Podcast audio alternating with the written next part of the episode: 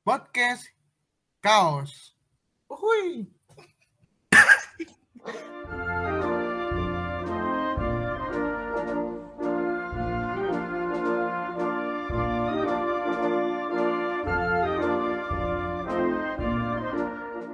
Yo yo yo yo, assalamualaikum warahmatullahi wabarakatuh. Selamat datang di podcast Kaos. Nah, pasti bingung kan kenapa kami pakai kaos sebagai nama podcast? Gue jelasin di sini. Kaos itu adalah singkatan dari kumpul asik obrolin sejarah. Ya, sesuainya namanya podcast kita kan kalian tahu lah menceritakan tentang apa. Ngobrolin sejarah dengan asik, nyaman, dan bisa dipakai oleh semua orang layaknya kaos. Apalagi kami punya slogan loh, para pendengar, yang bernama selir. Eits, selir di sini bukan selirnya para raja loh, melainkan ini singkatan juga yang artinya seru dan mengalir. Ya, itulah kira-kira singkatannya. Oke, biar nggak terlalu lama, gue akan memperkenalkan diri dulu. Lu bisa manggil gue Bob Lawas. Dan gue tentunya nggak sendirian menemani kalian para pendengar podcast Kaos. Di sini ditemani oleh dua teman gue yang cogan-cogan yang ganteng-ganteng. Mungkin dari narasumber pertama mungkin bisa memperkenalkan diri dulu. Dipersilakan. Oke, iya, baik Bob. Uh, terima kasih. Oke, halo uh, sobat kaos. Uh, di sini ada gue. Kalian bisa manggil gue dengan sebutan Mr. D. Tapi Mr. D di sini bukan hal berbau jorok ya. Ingat, stay halal ya, brother. bisa aja lu, Mr. D, Mr. D. Bikin gue ketawa. Nah, sekarang giliran temen gue nih, yang satu lagi, yang gak kalah serunya juga. Monggo, mungkin bisa memperkenalkan diri buat narasumber kedua. Oke, terima kasih banyak, Bob. Kalian bisa panggil gue Sapong. Wah, emang teman-teman gue ini memang sangat wow, amazing sekali ya. Baiklah, tanpa basa-basi lagi, ada yang tahu nggak nih pembahasan hari ini? Kalau gue sih jelas tahu ya. Cuman nggak tahu nih temen gue, tahu juga nggak tuh? Ya, aku juga tahu dong. Ya, namanya juga kita podcast sejarah kan. Dan ini podcast pertama. Yang pasti kita bakal bahas dulu dong. Memangnya apaan sih itu sejarah? Ya, 100 buat Anda semua. Jawabannya benar sekali. Oke, karena sudah kita kasih tahu nih temanya para pendengar podcast tanpa basa-basi lagi. Yuk langsung aja kita lompat saja ke sesi diskusinya. Yuk meluncur. Mr. D mungkin mau menampilkan argumentasinya. Silakan dan waktu dipersilakan. Terima kasih Saudara Bob uh, telah mempersilahkan saya untuk bicara. Di sini saya akan uh, mulai atau saya menjelaskan terlebih dahulu gitu kan. Apa sih itu sejarah menurut pandangan saya dulu. Uh, sejarah itu bagi saya adalah suatu apa namanya ilmu yang mempelajari masa lalu. Di sini masa lalu itu tidak uh, hanya digunakan sebagai alat untuk mengenang kejayaan atau peristiwa yang sudah terjadi di masa lampau gitu. Jadi bukan suatu semacam atau sebatas romantisisme gitu terhadap uh, uh, sesuatu yang udah terjadi gitu. Nah, di sini saya akan menjelaskan uh, definisi sejarah menggunakan uh, pendapat dari salah satu sejarawan yang cukup tersohor yaitu E. Hakar. Di sini saya mengambil rujukan dari bab satunya uh, dari bab satu dari bukunya yang berjudul What is History.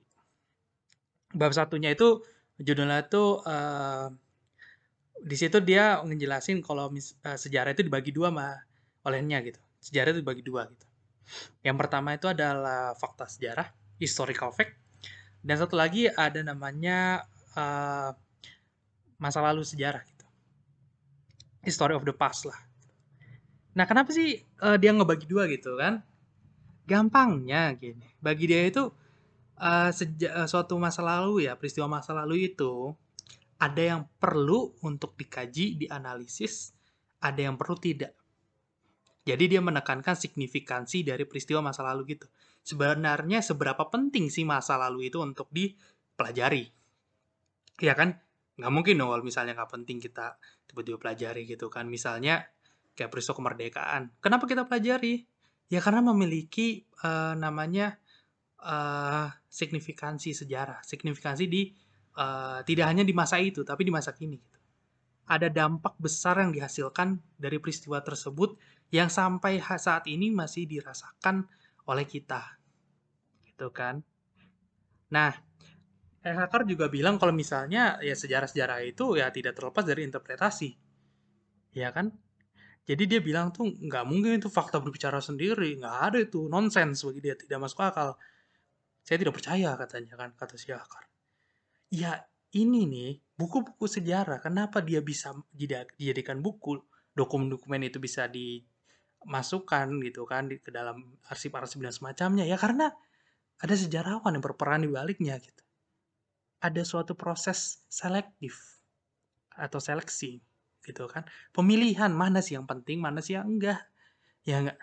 Dia menggambarkan bahwa misalnya nih seorang apa namanya tukang uh, roti gitu. Pembuat roti lah gingerbread gitu. Uh, roti jahe dikeroyok sama masa. Menurut dia ya mungkin sedikit menarik, cuman signifikansinya apa terhadap sejarah gitu. Apakah dari pengeroyokan itu memunculkan suatu revolusi, suatu gerakan massa yang memiliki implikasi yang besar? Ya kalau tidak ya menurut dia ya nggak terlalu ya nggak terlalu penting-penting banget gitu. Ketimbang misalnya mempelajari tentang uh, sejarah, misal demokrasi di Athena, gitu kan memiliki dampak hingga saat ini gitu kan. Salah satu fondasi demokrasi di Barat yaitu dari Athena itu. Atau filsafat-filsafat yang berkembang saat itu. Misal Plato Aristoteles, Aristoteles Socrates itu yang dipelajari ya karena memang mereka penting gitu. Ya mungkin secara garis besar itu aja gitu. dua kata yang harus dipahami oleh kalian itu itu.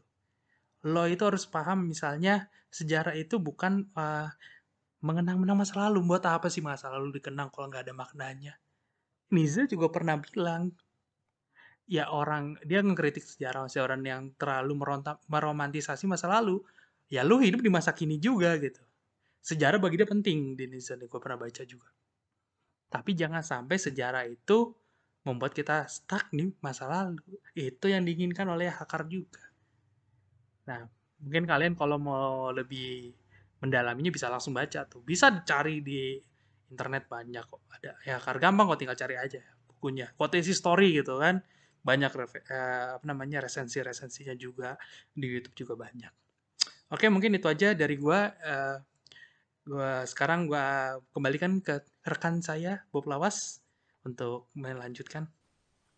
Baik. Terima kasih penjelasan dari Mr. D. Jadi, e-hacker memberikan pandangan baru kepada kita bahwa penulisan sejarah tidak bisa objektif 100% karena ada interpretasi dan kepentingan dari si sejarawan tersebut.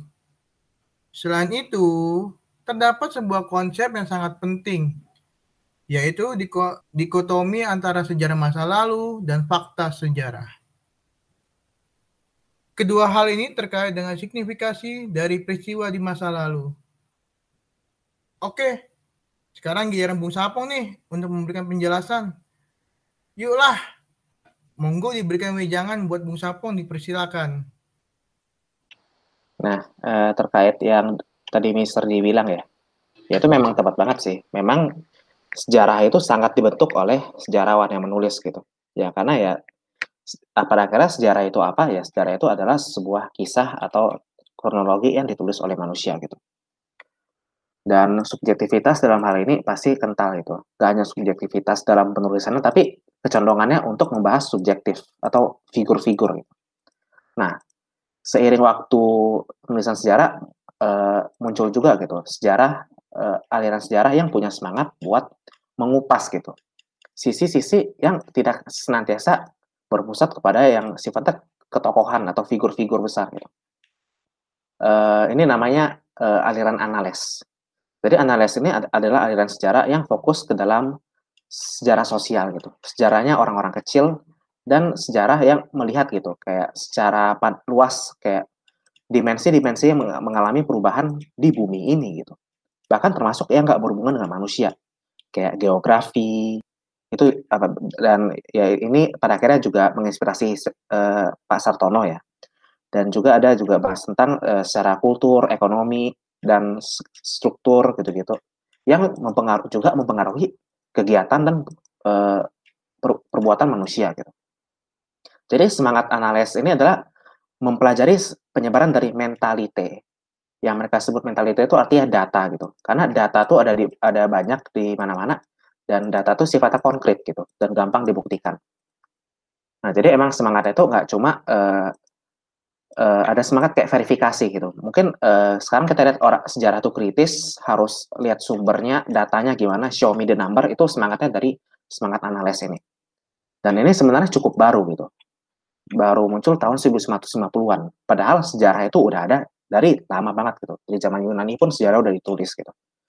Jadi aliran ini usianya ya nggak sampai 100 tahun gitu. Nah, eh, analis ini secara tipologi ya, sebenarnya eh, berasal dari kata anals yang udah lama digunakan juga gitu. Anals itu berasal dari bahasa Latin analis, eh, orang Amerika bilangnya anals ya. Dan analis ini berasal dari kata anus yang berarti tahun. Nah, mungkin kalian bingung gitu. Kayak apakah pendiri aliran ini begitu menyukai pantat gitu. Cuma ternyata enggak gitu uh, anas dan anus di sini uh, n-nya ada dua gitu. Dan ternyata itu uh, membedakan artinya gitu. Jadi ya arti arti anals dan annus ini artinya tahun gitu.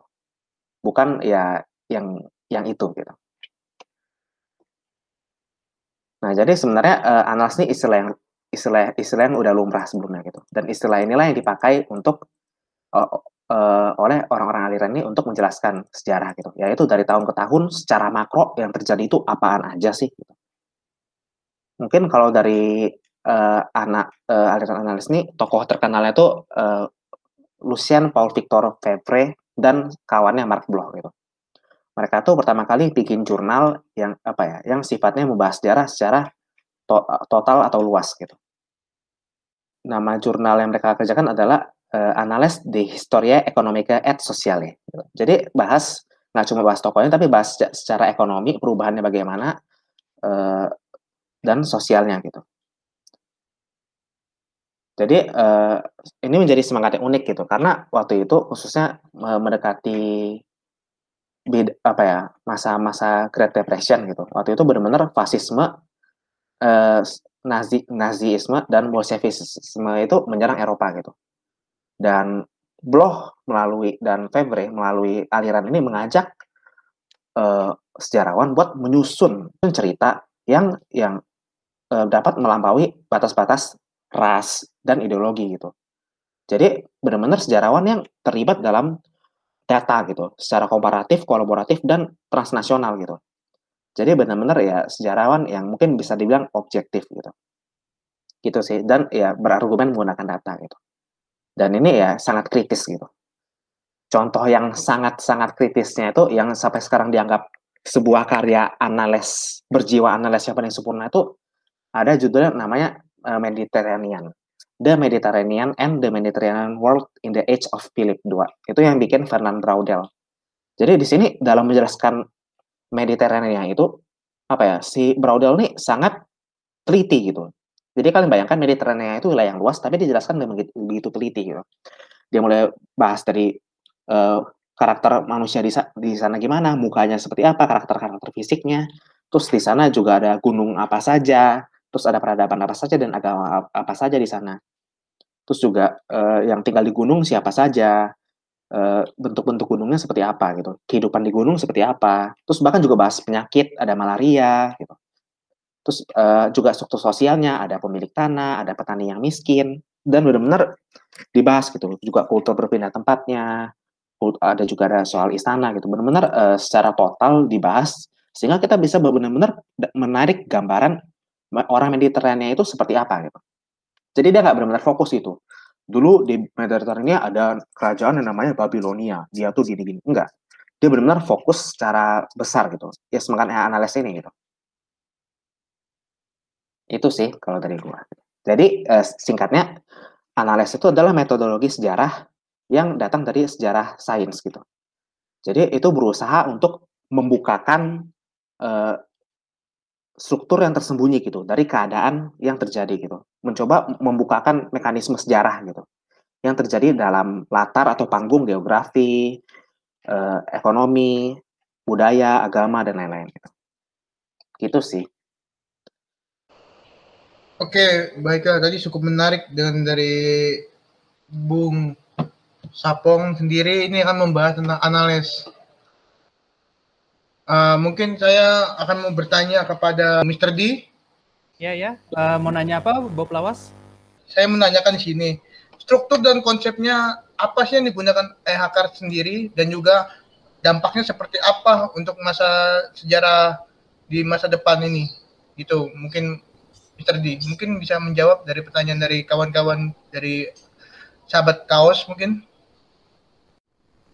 Oke oke oke kalau gitu gue jawab aja ya.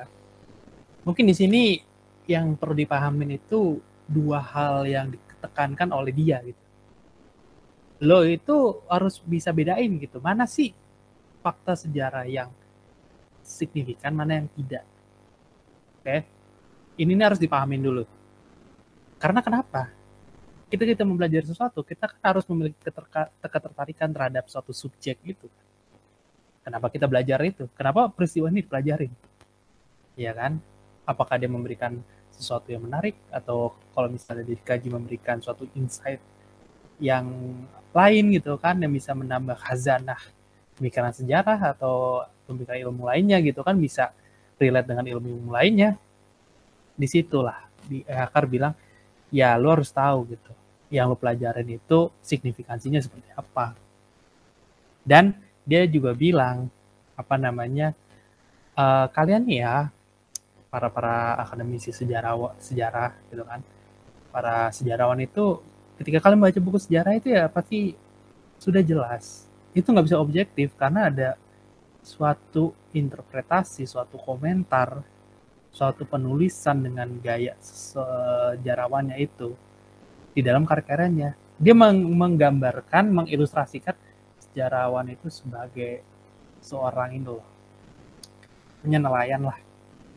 Dia ngambil ikan, nanti dia dijual, dia pilih mana yang bagus gitu kan, yang akan dijual. Sama, data-data itu, dokumen-dokumen itu diambil sama si hacker kan, kayak dijaring gitu, diambil, dipilih-pilih. Aduh, mana sih yang menarik nih?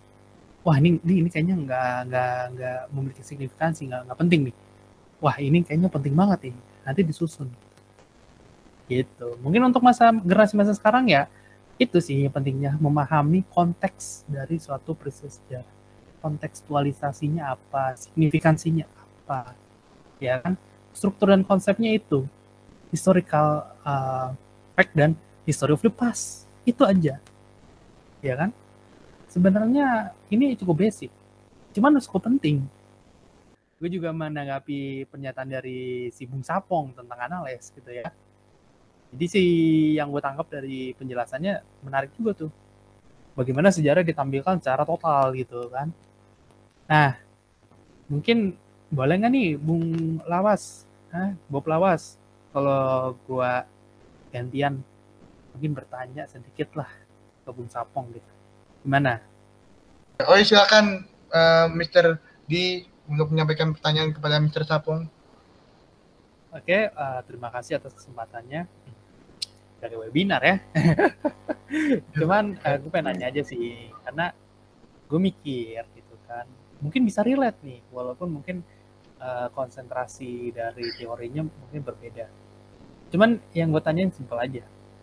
Menurut lo, uh, total historinya si analis ini bisa nggak dianggap uh, kan gue juga pernah baca nih sedikit-sedikit katanya si analis itu ingin membawa suatu konsep sejarah yang mengangkat tokoh-tokoh yang mungkin tidak terkenal tapi apakah hal ini bisa menghilangkan signifikansi dari sejarah atau memang dia menyajikan mereka menyajikan di analis ini dengan penyajian yang tetap menekankan signifikansi dari sejarah yang mereka bawa. Misalnya di Mediterania gitu, dia menjelaskan ini nggak sih, kenapa sih gini aja gampangnya, kenapa mereka meneliti hal itu, gitu. pentingnya apa gitu. Menurut Bung Sapong gimana dari yang Bung Sapong baca? Nah, ini ini menarik banget sih pertanyaannya dari. D gitu. Karena kan memang ya, EHK itu sangat efektif dan efisien gitu. Benar-benar cerita itu dibangun dari uh, apa yang dipilih dan apa yang dirasa penting gitu. Dan itu memang sangat relevan sih, karena biasanya memang sejarah itu berusaha untuk membangun narasi. Tapi analisis itu uh, fokus utamanya bukan sekadar membangun narasi gitu. Meskipun melalui data-data itu nantinya penulisnya juga bakal kasih komentar atau kesimpulan gitu. Tapi kuncinya adalah supaya um, apa pun konklusi yang mau ditarik atau apa pun uh, apa ya, arah pembaca ingin uh, memfokuskan atau menggali uh, apa ya data itu ada gitu dan itu bisa uh, bisa disimpulkan sama yang yang membaca gitu. Jadi bagaimana di situ disediakan data dan sebenarnya uh, terkadang malah ada yang cukup open gitu. Mungkin uh, di tulisan itu si Browder berpendapat kalau uh, data ini uh, menunjukkan bahwa uh, yang terjadi di Mediterania adalah A. Tapi bisa juga orang lain juga berkata B gitu. Jadi uh, inti dari analisis ini uh, apa ya? Dia tidak benar-benar berfokus membangun narasi tentang apa ya perjalanan satu tokoh gitu. Tapi lebih ke arah bagaimana data-data uh, itu termasuk data dari yang yang sebelumnya dibuang EHK yang dianggap gak penting, tapi siapa tahu itu juga membantu bisa membantu atau berguna buat menjelaskan itu secara keseluruhan apa yang terjadi gitu. Karena kalau kita benar-benar mau menilai sebuah cerita itu benar-benar benar atau tidak, memang paling baik kalau kita mengetahui konteks dan gambaran besarnya gitu. Yang terjadi itu apa saja gitu. Oke, menarik juga ya. Mungkin kalau menurut gue sih ini juga tergantung perspektif orang juga sih. Karena subjektivitas signifikansi peristiwa itu kan tergantung pembaca, ya kan? kan ada tuh teorinya tuh ya aku singgung dikit aja ya mungkin agak sedikit keluar dikit gitu ya nggak apa-apa lah ya. Kan di sini kayak uh, mungkin Derrida gitu kan tokoh filsafat juga bilang kalau misalnya pembaca itu sutradara bagi diri sendiri. Dan ini bisa juga berlaku bagi ya, orang yang baca buku sejarah. Mungkin bisa aja mungkin bagi EHK ini tidak penting gitu kan.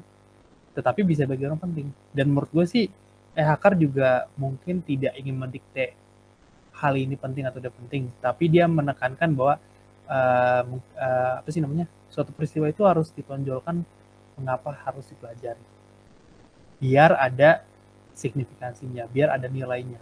Itu sih yang gue tangkap gitu kan. Ini kan uh, opini gue ya. Mungkin nanti kalau misalnya ada dari kalian nih para pendengar mempunyai opini berbeda silakan aja. Cuman dari yang gue baca gitu kan, gue pahamin ini yang gue tangkap. Dan menarik juga sih kalau gue sih pribadi juga cukup setuju dengan Anales karena bosen gak sih gitu? Gue tanya deh ke, ke ini nih dua rekan saya deh. Bosen gak sih kalian kalau misalnya sejarah itu bahas tokoh-tokoh besar aja? Atau yang politik militer gitu. Gimana tuh? Dari si moderator coba nah si Bob Lawas gitu kan. Gimana tuh? Lo bosan gak kalau bahas-bahas sejarah politik mulu Ya terima kasih atas waktunya uh, Mr. D. Uh, gini Mr. D, uh, menurut saya sih bosan sih membahas, membahas tentang sejarah politik dan juga kita itu sejarah nggak hanya sejarah politik saja karena sejarah politik memang itu sangat bosan tapi itu sangat seksi sekali tapi ada yang lebih seksi itu adalah sejarah lingkungan. Nah kita kita tahu nih sejarah itu nggak hanya sejarah politik tapi kita itu di di Indonesia maupun di luar negeri itu banyak yang terjadi karena sejarah dunia itu sangat wow politiknya sangat hebat sekali dan juga itu awal mula dari uh, ketika bakal jadi satu sejarah di suatu negara. Menurut saya seperti itu sih, uh, Bung Mr. D. Oke, kalau Bung Sapong gimana tuh? Sekalian menanggapi tanggapan saya juga sih. Kalau soal bosan atau enggak sih, harusnya enggak sih. Justru mungkin yang belajar analisis itu mungkin yang lebih bosan gitu.